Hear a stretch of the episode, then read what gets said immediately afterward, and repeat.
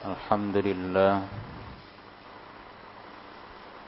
والصلاة والسلام على رسول الله وعلى آله وصحبه وموالاه أما بعد إخواني في الدين رحمني ورحمكم الله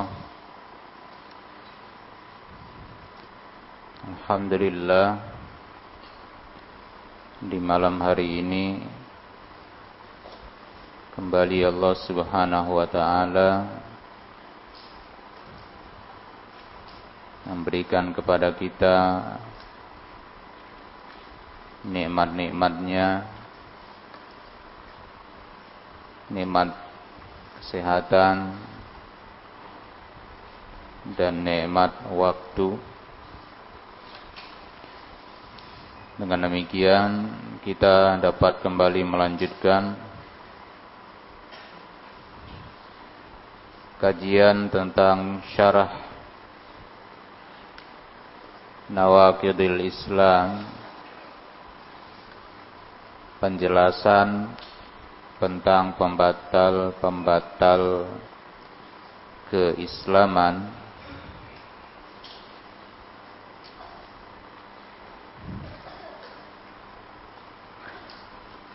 yang dijelaskan oleh Syekh Muhammad bin Said Ruslan.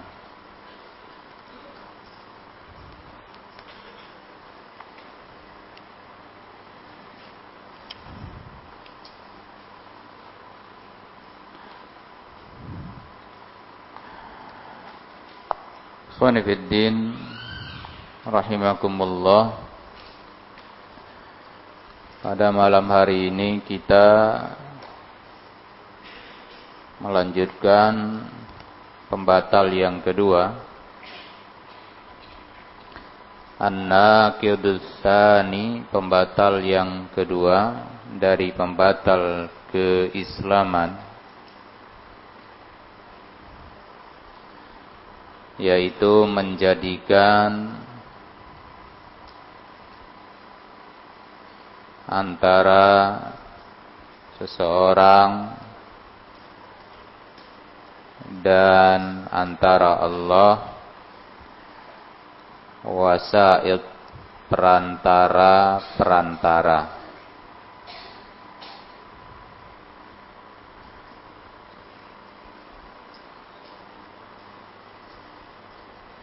perantara-perantara yang diminta dan berdoa kepada mereka bertawakal kepada mereka.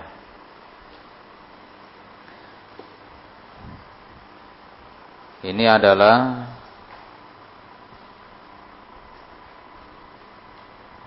perkara pembatal yang kedua yang membatalkan keislaman Nah,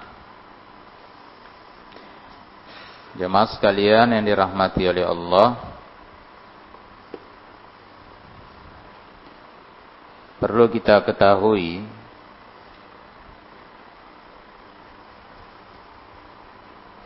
Perlu kita ingat kembali. Bahwa Allah Subhanahu wa taala adalah zat yang maha karim yang maha mulia. Allah subhanahu wa ta'ala adalah zat yang karib yang sangat dekat. Allah subhanahu wa ta'ala adalah zat yang mujib memberikan jawaban Aziz yang Maha Perkasa Subhanahu wa taala. Nah, nah hal ini telah ditegaskan oleh Allah Subhanahu wa taala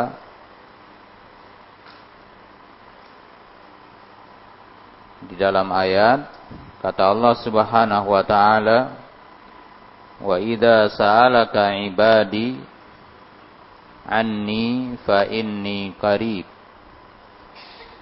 Ujibu da'watad da'i idza da'an. Falyastajibu li wal yu'minu bi la'allahum yarshudun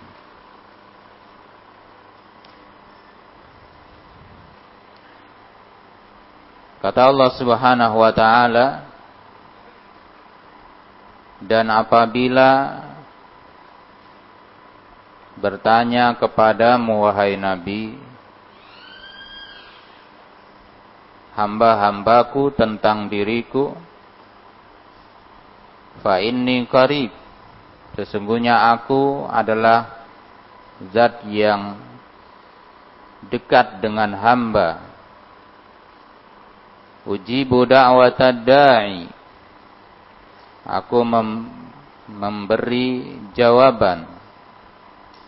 Memberikan pengkabulan kepada orang yang berdoa idza da'an ketika dia meminta kepadaku.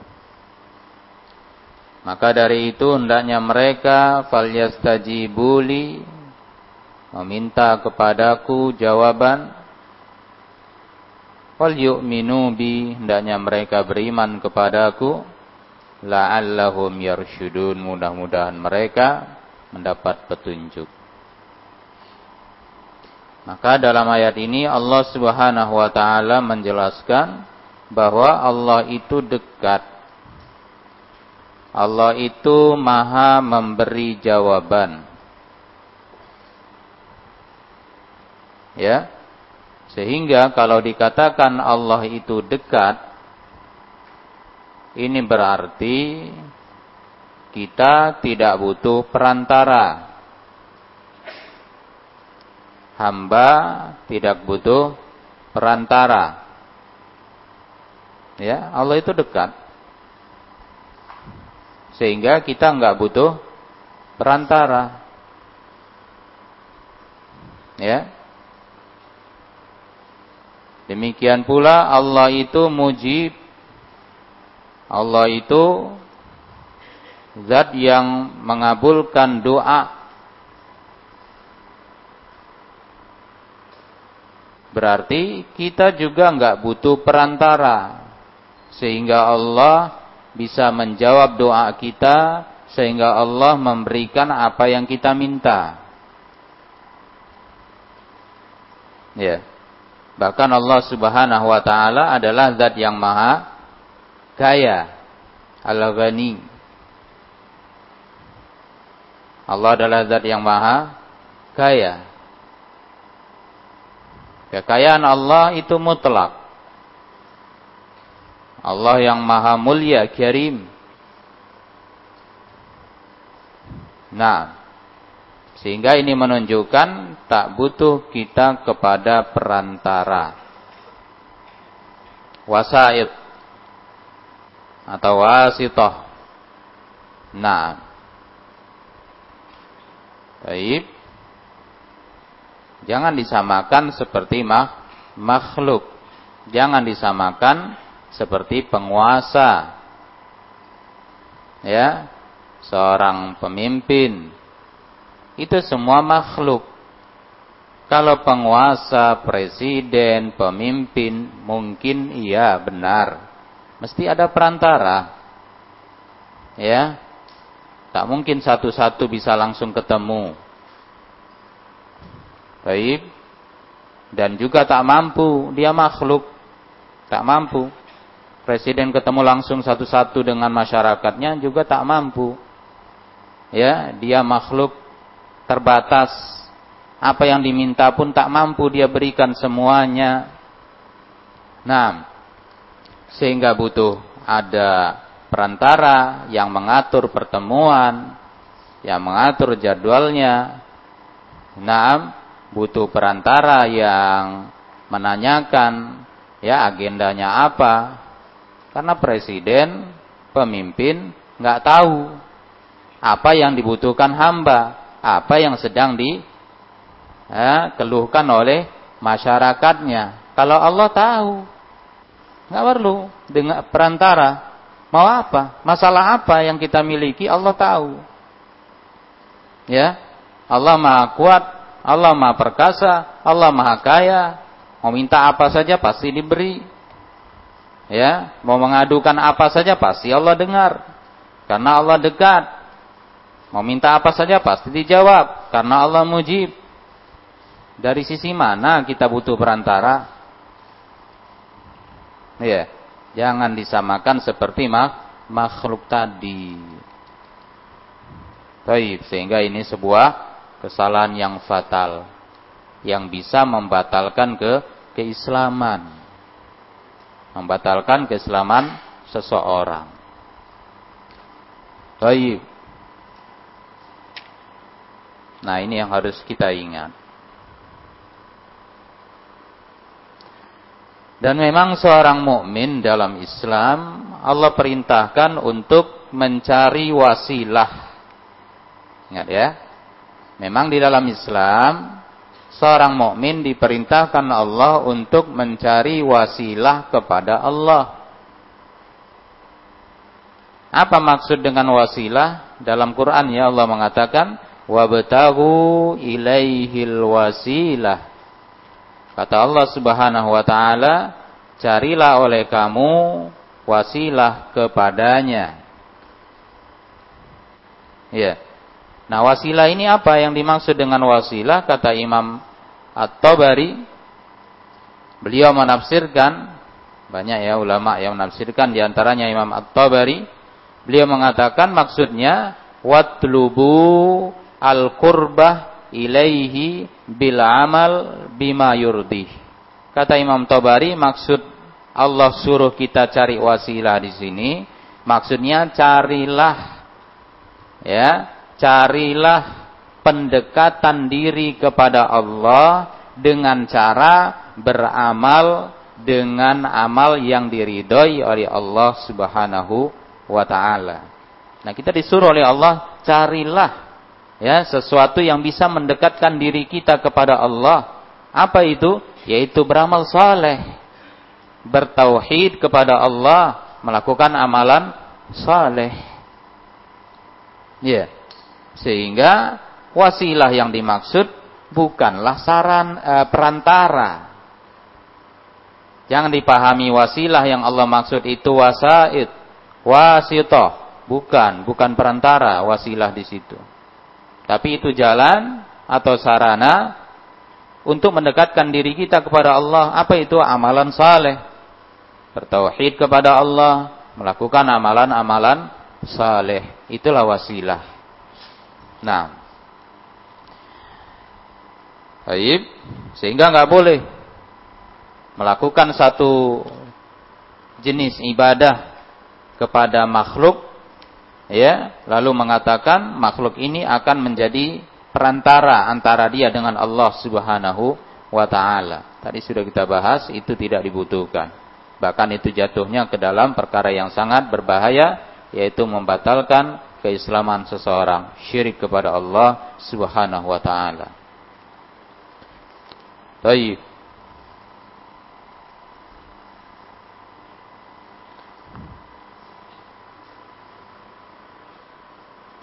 Terakhir kita telah membaca ucapan Syekhul Islam Ibnu Taimiyah rahimahullah. Beliau menjelaskan ijma kesepakatan atas kafirnya. Orang yang menjadikan wasaid sara, e, perantara, orang yang menjadikan perantara indallah di sisi Allah apa kata beliau? Kata beliau man ja'alal malaikata wal anbiya wasaita yad'uuhum wa yas'aluhum jalbal manafi wa saddal faqat wa tafrijal kurubat fahuwa kafirun bi ijma'il muslimin. Kata beliau barang siapa yang menjadikan malaikat ya, malaikat makhluk ya. Para nabi, ini juga makhluk wasaid sebagai perantara ya do'uhum dia berdoa kepada mereka wa yas'aluhum dia memohon kepada mereka, kepada malaikat, ke nabi agar diberikan manfaat, agar ditutupi kesulitannya dan dilapangkan berbagai kesulitan-kesulitannya, maka dia kafir dengan ijma kaum muslimin. Nah, jadi jelas ini perbuatan kufur. Ya. Taib kita tidak butuh perantara. Nah, nah itu ya. Nah, banyak orang yang memahami ya bahwa kita butuh perantara dalam ibadah ini. Tak perlu. Itu syirik kepada Allah Subhanahu wa taala. Nah, karena Allah itu ya Maha mendengar. Allah itu Maha mengetahui. Allah itu ya Maha dekat. Allah itu maha menjawab. Ya. Nah, jadi dari sisi mana kita butuh perantara? Oh, saya kan orang kotor. Ya, nggak bisa langsung minta sama Allah. Ya, kenapa kamu ngomong seperti itu? Allah Maha tahu kok keadaan kamu. Ya, Allah itu alim. Kalau kamu ngomong minta kepada Allah, Allah Maha mendengar. Ya, kalau kamu merasa dirimu jauh banyak dosa, Allah maha dekat dengan hambanya. Nah, nggak ada alasan untuk kita buat perantara, ya, nah, antara kita dengan Allah Subhanahu Wa Taala.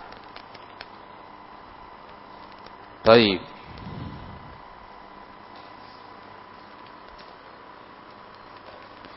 Lalu kata beliau berkata lagi Syekhul Islam rahimahullah. Kata beliau kullu man ghala fi nabiyyin aw rajulin salih. Kata beliau setiap orang yang hulu berlebihan fi nabiyyin pada seorang nabi aw rajulin saleh atau pada lelaki seorang lelaki yang saleh. Wa ja'ala fihi naw'an minal ilahiyah dan dia menjadikan padanya satu jenis dari ilahiyah seperti misla ayyakul seperti dia mengatakan ya sayyidi fulan unsurni. Dia bilang wahai sayyidku tuanku si fulan berilah pertolongan kepadaku aw agisni berikanlah bantuan kepadaku Awir zukni, berilah rezeki kepadaku. Aw ana fi hasbik, atau aku berada di dalam kecukupanmu. Wa nahwa hadhil aqwal, dan yang sejenis dengan ucapan-ucapan ini, fakullu hadha, maka seluruh ucapan-ucapan ini adalah syirkun sarihun. Kesyirikan yang nyata Kesirikan yang jelas, wadalalun dan kesesatan yustatabu sahibu diminta tobat pelakunya. Wa illa kutil. Jika tidak maka dia akan dihukumi dengan dibunuh. Nah, karena ini perbuatan syirik kepada Allah Subhanahu wa taala. Juga berkata Imam Nuqayyim rahimahullah wa qala Nuqayyim rahimahullah Wa min anwa'i syirki termasuklah dari jenis kesyirikan adalah talabul hawaij minal mauta meminta kebutuhan-kebutuhan dari orang yang sudah meninggal datang ke kuburnya doa minta kepadanya. Ya wal satu bihim minta pertolongan kepadanya. Wa tawajjuh ilaihim ya dan menghadapkan diri kepada mereka. Wa hadza as wa hadza aslu syirkil alam. Inilah kata beliau asal kesyirikan di alam ini ya minta-minta berdoa minta kepada orang yang sudah meninggal. Baik, minta tolong ke mereka. Nah, ini syirik. Ya. Orang sudah meninggal dengan orang yang masih hidup, itu sudah beda alamnya. Ya. Nah, sudah beda alamnya. Ya. Diajak jangankan dimintai, diajak ngobrol pun dia nggak nyambung. Ya. Malah dimintai di kuburannya itikaf tidur. Berapa malam di kuburannya minta ini, minta itu. Ya. Nah, maka ini amalan yang sia-sia bahkan amalan syirik. Amalan kekafiran kepada Allah Subhanahu wa taala. Fa innal mayyita qad inqata'a amaluh. Karena kata beliau sesungguhnya nama orang yang sudah meninggal itu telah terputus amalnya. Orang yang sudah meninggal itu sudah putus amalnya.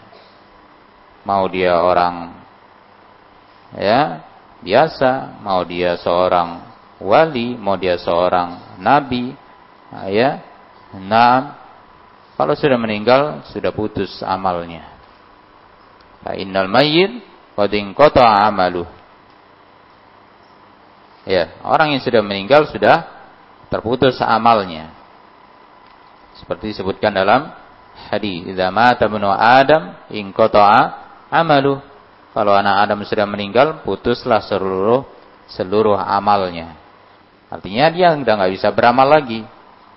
Ya, dia tidak bisa beramal lagi. Maka di dunia inilah tempat untuk beramal.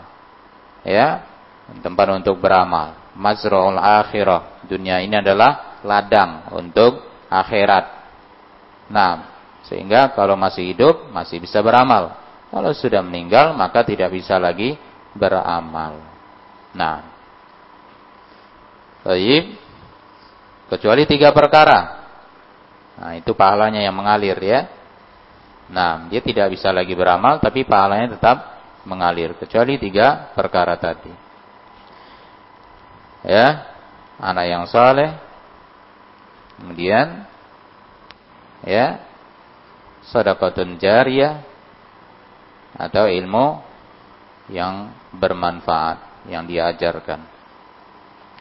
Baik. Lalu kata beliau, wa huwa la yamliku li nafsihi naf'an wala darra. Orang yang sudah meninggal itu selain sudah terputus amalnya, dia juga nggak mampu ya, dia juga nggak mampu untuk dirinya mendatangkan manfaat, tidak pula mampu menolak bahaya. Ya. Dia tidak mampu mendatangkan manfaat untuk dirinya, tidak pula mampu menolak marah bahaya dari dirinya. Nah, fadlan amman istaghatha apalagi orang yang minta pertolongan kepadanya. Ya, dia sendiri aja baik tidak mampu untuk mendatangkan manfaat untuk dirinya, tidak mampu pula dia untuk menolak bahaya dari dirinya. Wasa'alahu an yashfa'alahu ilallah. Dan memohon untuk diberi syafaat baginya kepada Allah. Wa hadza min jahlihi bisyafi'i wal masyfu'i indahu. Dan ini kata beliau termasuk dari kejahilan ya tidak mengerti tentang asy-syafi' yang dapat memberi syafaat, yang diizinkan memberi syafaat, wal masyfu' indahu dan yang berhak diberi syafaat di sisinya. Nah, Lalu berkata Imam As-San'ani rahimahullah dalam kitab Tathhiril I'tiqad. Kata Imam As-San'ani, "Man i'taqada fi syajarin Barang siapa yang berkeyakinan pada sebuah pohon ya au hajarin atau sebuah batu au qabrin atau sebuah kuburan au malakin atau malaikat au jinniin atau jin au hayyin au mayyitin atau orang yang masih hidup atau yang sudah mati annahu yanfa au yadur bahwa dia dapat mendatangkan manfaat atau dapat menolak bahaya aw annahu yuqarribu ilallahi ta'ala atau dia bisa mendekatkan kepada Allah taala aw yashfa indahu fi hajatin min hawaijid dunya atau dia bisa memberikan syafaat di sisinya pada kebutuhan dari kebutuhan-kebutuhan dunia bimujarrad tasyaffu' wa tawassul ila rabbi ta'ala dengan sekedar tasyaffu' syafaat dan tawassul kepada Allah fa innahu qad asyraka ma Allahi ghairah maka sungguh dia telah mempersekutukan bersama Allah yang selainnya. Wa taqada ma la yahillu i'tiqadu dan dia meyakini sesuatu yang enggak boleh dia yakini kama taqadal musyrikuna fil authan sama seperti yang diyakini oleh orang-orang musyrikin pada berhala-berhala. Nah,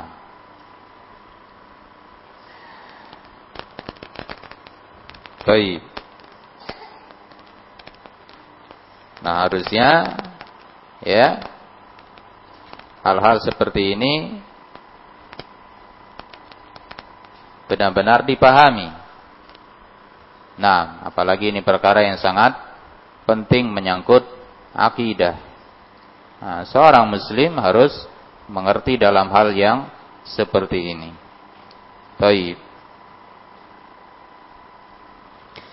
Faman ja'ala bainahu wa bainallahi wasa'ita maka kata Syekh barang siapa yang menjadikan antara dirinya dan antara Allah perantara-perantara yad'uhum dia doa kepada mereka wa yas'aluhum dan minta kepada mereka asy-syafa'ah syafaat kafara ijma'an. Maka orang ini kafir secara ijma' lalu kata beliau wal wasaid. Dia jelaskan makna dari wasaid. Menjadikan wasaid apa itu wasaid? Wasaid adalah jam'u wasitoh jamak dari kata wasitoh ya wasitoh itu mufradnya, wasaid itu jamaknya. Artinya wahiyya ma yutawassal bihi ila syai'. Wasitoh itu adalah yang dapat menyampaikan dengannya kepada sesuatu. Ya, perantara. Wasitoh, perantara.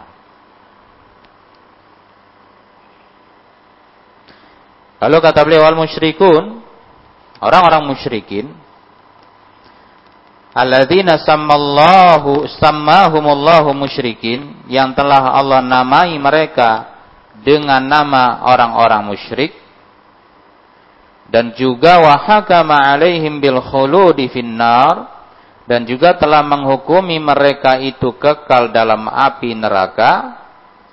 Lam yakulu abadan. Mereka tidak pernah mengatakan inna alihatahum alihah ala sabilil istiqlal.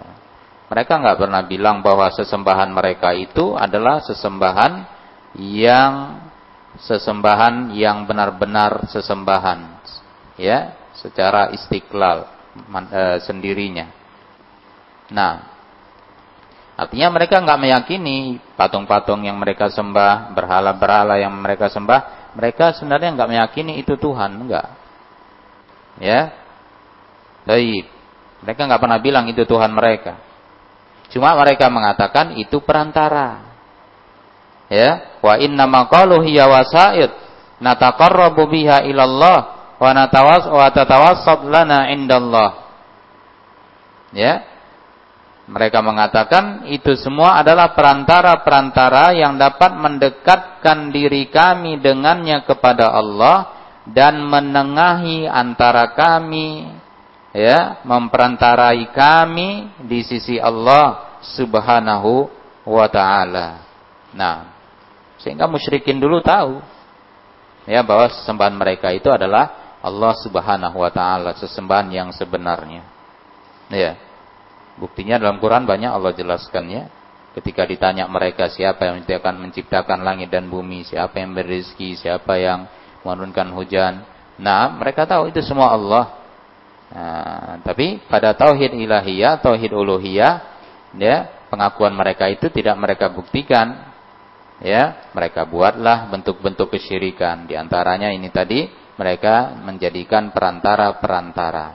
Nah, Maka fal musyrikuna kanu ya'buduna alihatahum ala jihatil qurbah. Maka orang-orang musyrikin dulu mereka mengibadahi sesembahan-sesembahan mereka itu, berhala-berhala mereka itu ala jihatil qurbah dari sisi untuk mendekatkan diri. Aw ala jihati syafa'ah atau untuk mendapatkan syafaat. Wa yaqulun dan mereka berkata, ma da'awnahum wa tawajjahna ilaihim tidaklah kami berdoa kepada mereka itu dan menghadapkan e, diri kami kepada mereka itu illa melainkan li talabil qurbah wasyafa'ah melainkan untuk mencari kedekatan diri dan mendapatkan syafaat fakanu yadda'una anna alihatahum tuqarribuhum ilallah maka orang-orang musyrikin mereka ngaku, ya mengaku-ngakui bahwa sesembahan mereka itu, Tuhan-Tuhan mereka itu, yakni patung-patung berhala-berhala mereka itu dapat mendekatkan diri mereka kepada Allah. Autar hawaijahum ilallah atau bisa menyampaikan kebutuhan mereka kepada Allah. Maka fahiya wasaid bainahum wa bainallahi ta'ala. Maka yang mereka sembah itu, patung-patung berhala-berhala yang mereka sembah itu, itu adalah perantara-perantara antara diri mereka dan antara Allah Subhanahu wa taala. Nah. Nah, jadi itu yang ya alasan mereka. Fa'amma ma yata'allaqu bil qurbah adapun yang terkait dengan kurbah mendekatkan diri, faqad zakarahu Allah taala fi qouli Allah telah sebutkan di dalam ucapannya di surah Zumar di ayat 3. Kata Allah walladzina takhadhu min dunihi awliya ma na'buduhum illa liyuqarribuna ila Allahi zulfa innallaha yahkumu bainahum fima hum fihi yakhtalifun innallaha la yahdi man huwa kadzibun kafar. Kata Allah dan orang-orang yang telah menjadikan dari selain Allah wali-wali mereka mengatakan kami tidaklah mengibadahi mereka kecuali agar mendekatkan diri kami kepada Allah dengan sedekat-dekatnya. Innallaha yahkumu bainahum. Kata Allah sesungguhnya Allah akan menghukumi antara mereka fima hum fihi yakhtalifun dalam perkara yang mereka berselisih padanya. Sesungguhnya Allah tidak memberi petunjuk kepada orang yang pendusta lagi kafir kepadanya. Lalu walladzina takhadhu min dunihi auliya Tadi Allah katakan dan orang-orang yang menjadikan wali-wali dari selain Allah artinya alihah yaitu orang-orang yang menjadikan sesembahan-sesembahan dari selain Allah. Nah, mana abuduhum? Kami enggak ibadahi mereka. Ini artinya kata beliau wahada hasrun. Ini pembatasan idafiyun yang disandarkan. Mana abuduhum illa liyuqarribuna ilallahi zulfa. Kami tidak mengibadahi mereka itu semua melainkan agar mendekatkan diri kami kepada Allah dengan sedekat-dekatnya. Artinya kata beliau yakni mana abuduhum li'illatin minal ilal. Kami enggak mengibadahi mereka itu karena satu sebab dari sebab apa pun illa melainkan li ajli takrib karena ingin mendekatkan diri. Fahasaru ma aradu fil qurba wat taqarrub ilallah. Maka mereka pun membatasi apa yang mereka inginkan yaitu mendekatkan diri kepada Allah. Fahum aradu bidzalika ma indallah. Maka mereka inginkan dengan perbuatan mereka itu apa yang ada di sisi Allah. Nah, Sehingga ini adalah perbuatan orang-orang musyrikin. Ya. Nah, menjadikan perantara antara dirinya dengan Allah Subhanahu wa taala. Maka dari perbuatan mereka itulah Allah namai mereka orang-orang musyrik.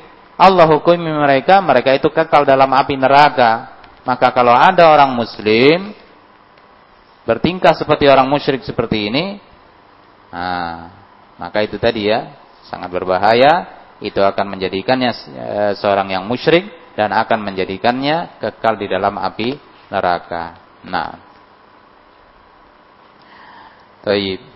Maka tidak butuh ya seorang muslim untuk membuat perantara-perantara agar mendekatkan dirinya kepada Allah Subhanahu wa taala. Karena sekali lagi Allah itu karib, Allah itu maha dekat, Allah itu mujib, Allah itu maha menjawab apa yang diminta oleh hamba-hambanya. Dan Allah maha mengetahui apa saja keadaan-keadaan kita, apa saja yang kita lakukan. Nah, sehingga nggak perlu, nggak butuh kita perantara-perantara ya untuk menyampaikan apa yang kita mau kepada Allah Subhanahu wa taala. Nah, demikian dulu sampai sini.